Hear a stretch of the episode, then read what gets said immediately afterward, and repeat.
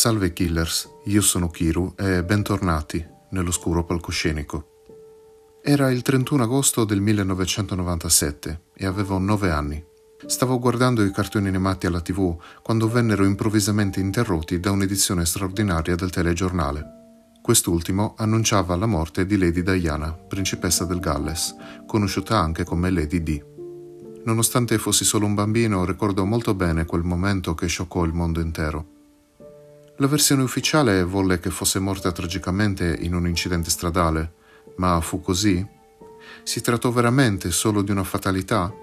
Ringrazio sentitamente Francesco Savu per avermi consigliato questo caso, dove sentiremo molto spesso la parola perché e potremo vedere che a volte c'è ben di più di quanto ci viene raccontato. Allora possiamo cominciare, perciò sbarrate porte e finestre, chiamate la polizia e buon ascolto.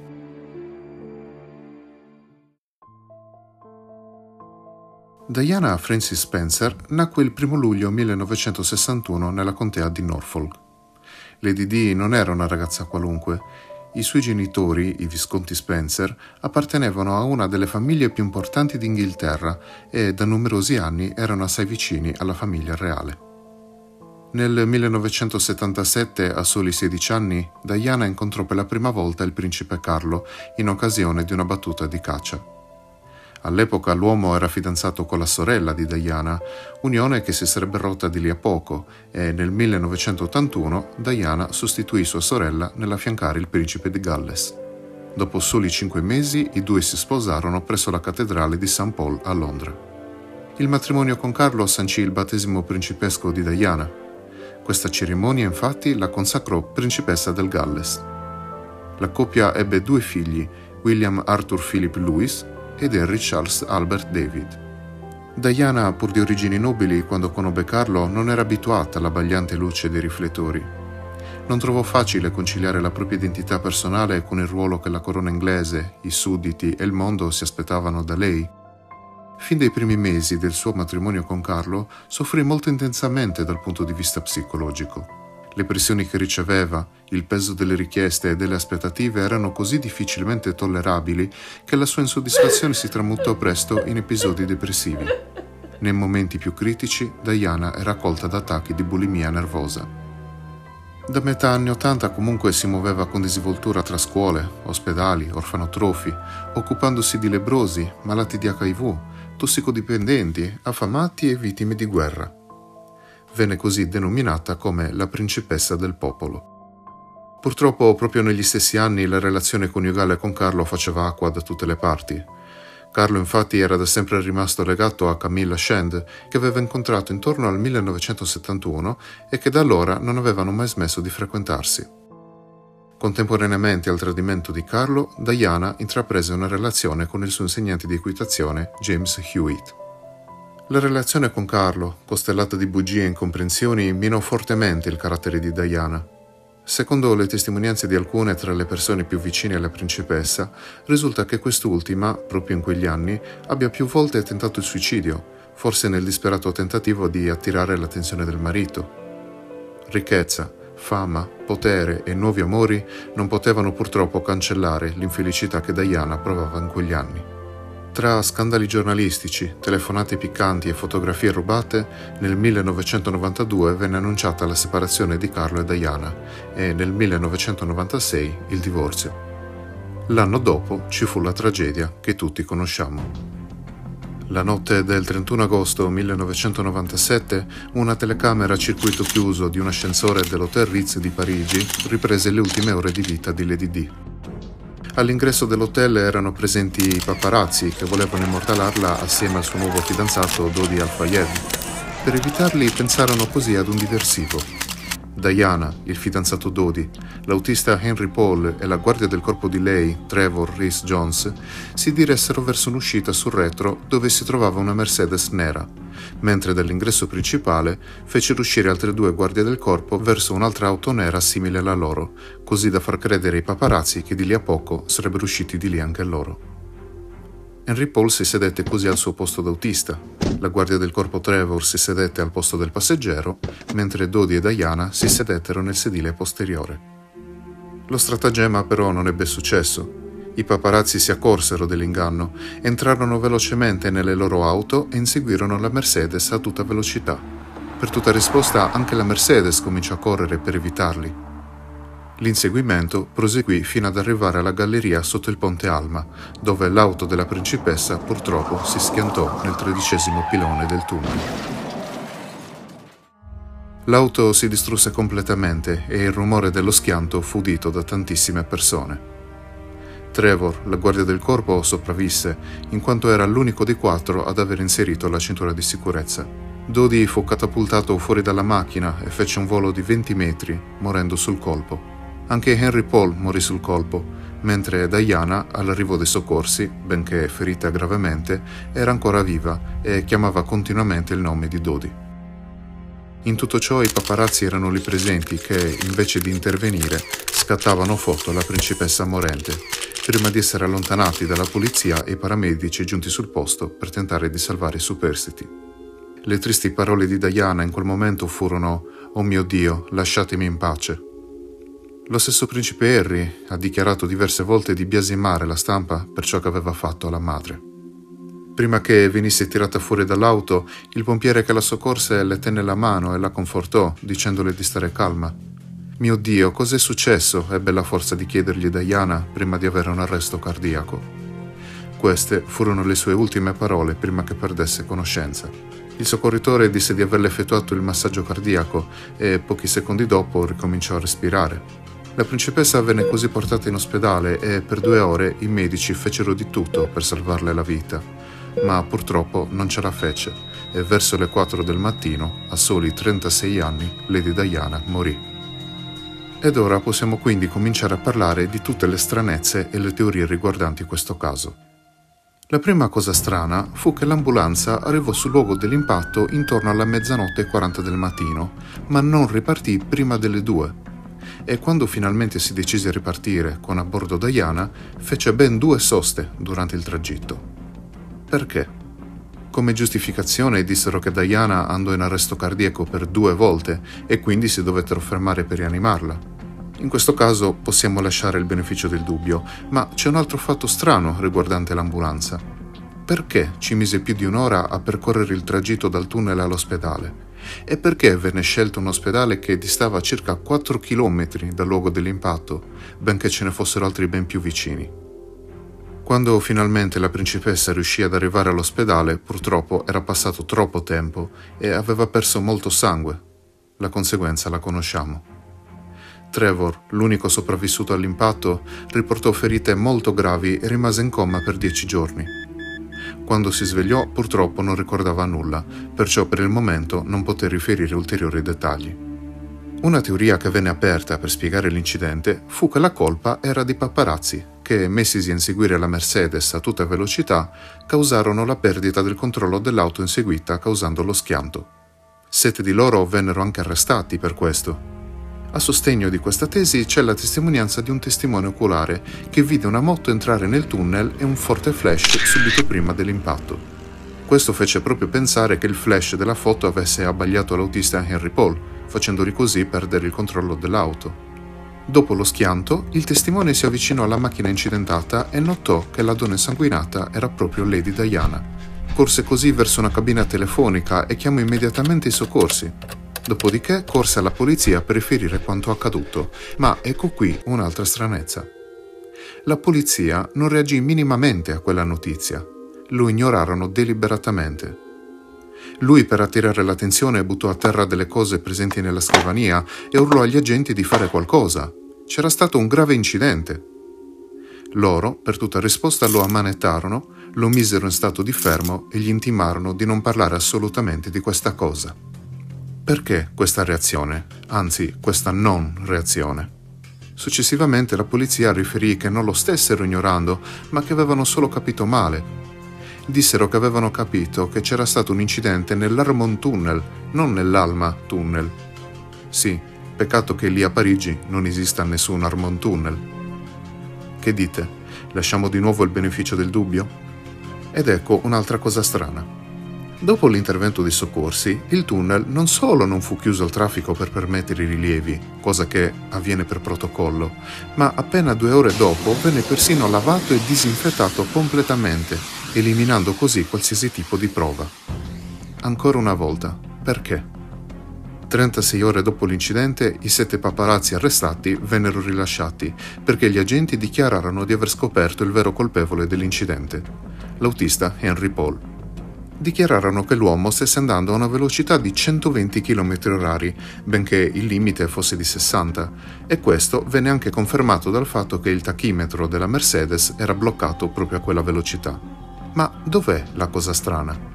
L'azienda Mercedes dichiarò che è impossibile che il tachimetro delle loro macchine si fermi a una qualsiasi velocità, perché è stato programmato in modo che a causa di un incidente si azzeri all'istante. Per tale motivo, la stessa azienda Mercedes si offrì gratuitamente di fare dei test a quella macchina, proprio per accertarsi di qualche eventuale anomalia, ma la polizia si rifiutò categoricamente. Perché? Inoltre c'è da dire che quella stessa macchina, tre mesi prima, era stata rubata ed erano state sostituite delle parti del motore. Quindi è possibile che fosse stata manomessa? Ed ecco un aspetto che confermò l'alta velocità, ma allo stesso tempo l'ennesimo fatto strano.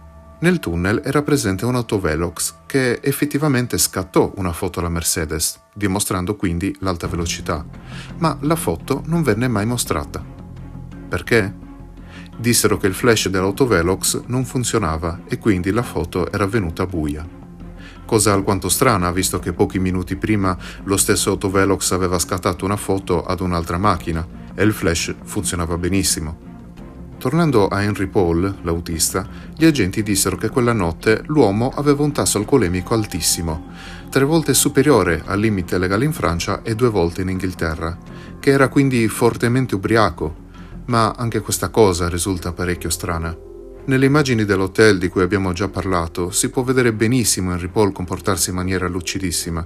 Lo si vede addirittura allacciarsi le scarpe rimanendo in perfetto equilibrio, cosa impossibile se fosse stato in elevato stato di ubriachezza. Non solo, quando gli agenti rilasciarono questa dichiarazione, non avevano ancora nemmeno effettuato le analisi del suo sangue. Come poterono perciò affermare una cosa del genere? Quando poi venne effettuata l'autopsia, i medici notarono che nel corpo dell'uomo era presente un 20,7% di monossido di carbonio. Ma anche questa cosa è assurda, e non sono io a dirlo, ma i medici stessi. I medici riferirono che a quel livello di monossido di carbonio nel sangue uno perde i sensi, o quantomeno viene preso da vomiti continui e non si reggerebbe nemmeno in piedi.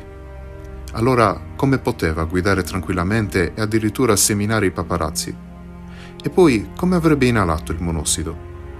Molti sono convinti a questo punto che le analisi fossero state sostituite, che avessero analizzato qualcuno morto suicida proprio per monossido e poi scambiato le cartelle. Così le autorità inglesi richiesero di effettuare nuovamente l'analisi e di essere presenti loro stessi per accertarsi che tutto si svolgesse bene, ma ancora una volta le autorità francesi si rifiutarono categoricamente. Di nuovo, perché? Una teoria cospirativa volle che Henry Paul lavorasse per l'MI6, l'intelligence inglese, e che fosse stato commissionato per causare quell'incidente e pagato profumatamente per farlo. Tuttavia questa teoria non regge, in quanto è vero che lavorava per quell'agenzia, fu confermato tempo dopo, ma che senso avrebbe avuto pagare un uomo per causare un incidente dove lui stesso avrebbe perso la vita? Anche riguardo a Dodi, il fidanzato di Diana, c'è una stranezza. Quella notte l'uomo aveva con sé il suo cellulare. Come abbiamo detto, anche lui purtroppo morì sul colpo, ma subito dopo l'incidente quel cellulare non fu mai ritrovato. Letteralmente sparì nel nulla. Chi l'aveva portato via? Venti giorni dopo i fatti venne fuori un dettaglio che pare abbia dimostrato la vera causa dell'incidente.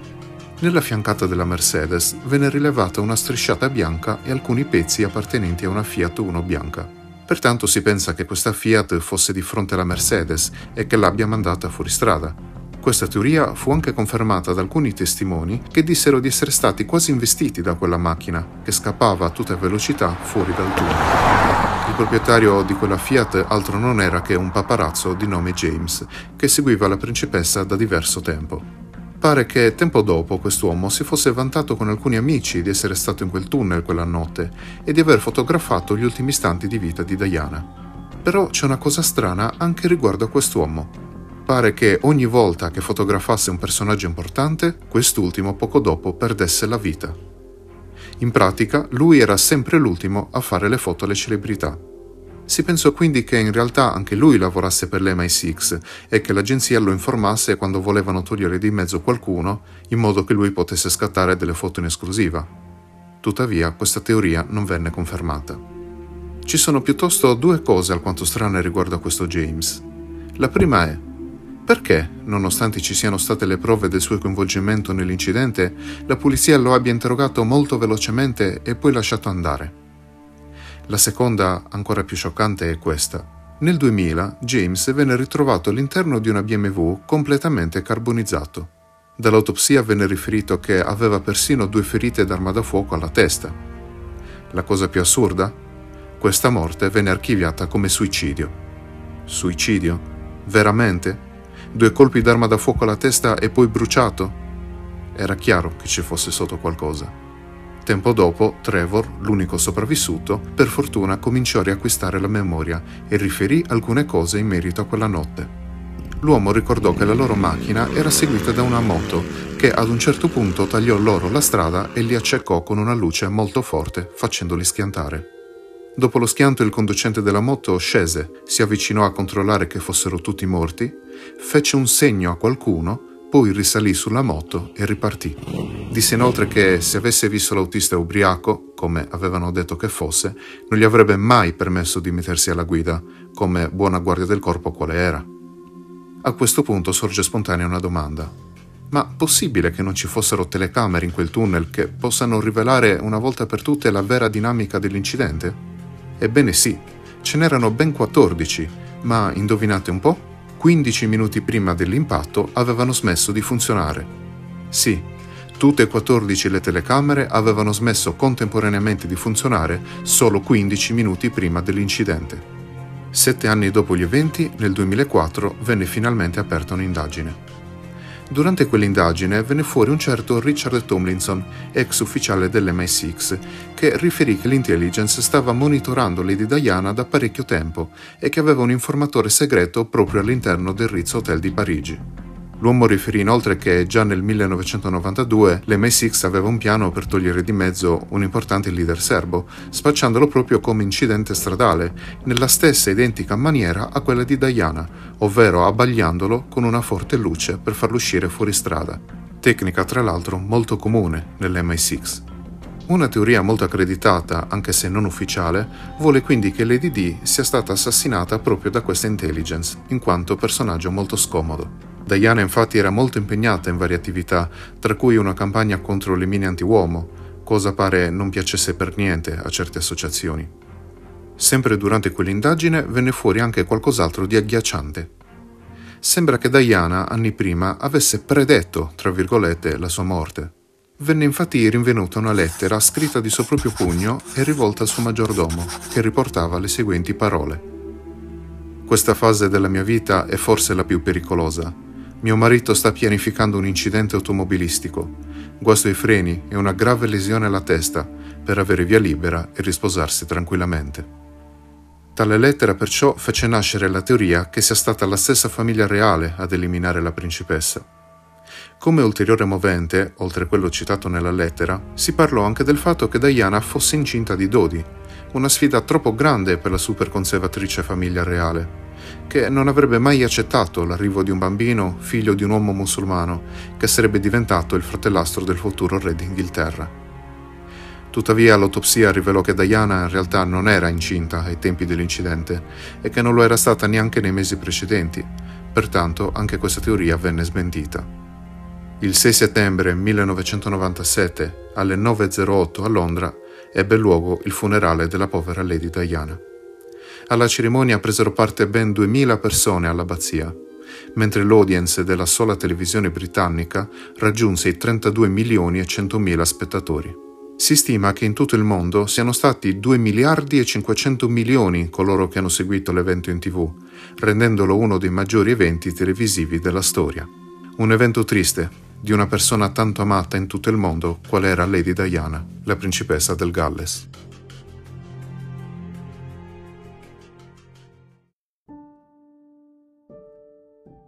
Sì, Killers, questa era la triste storia sulla morte di Lady Diana.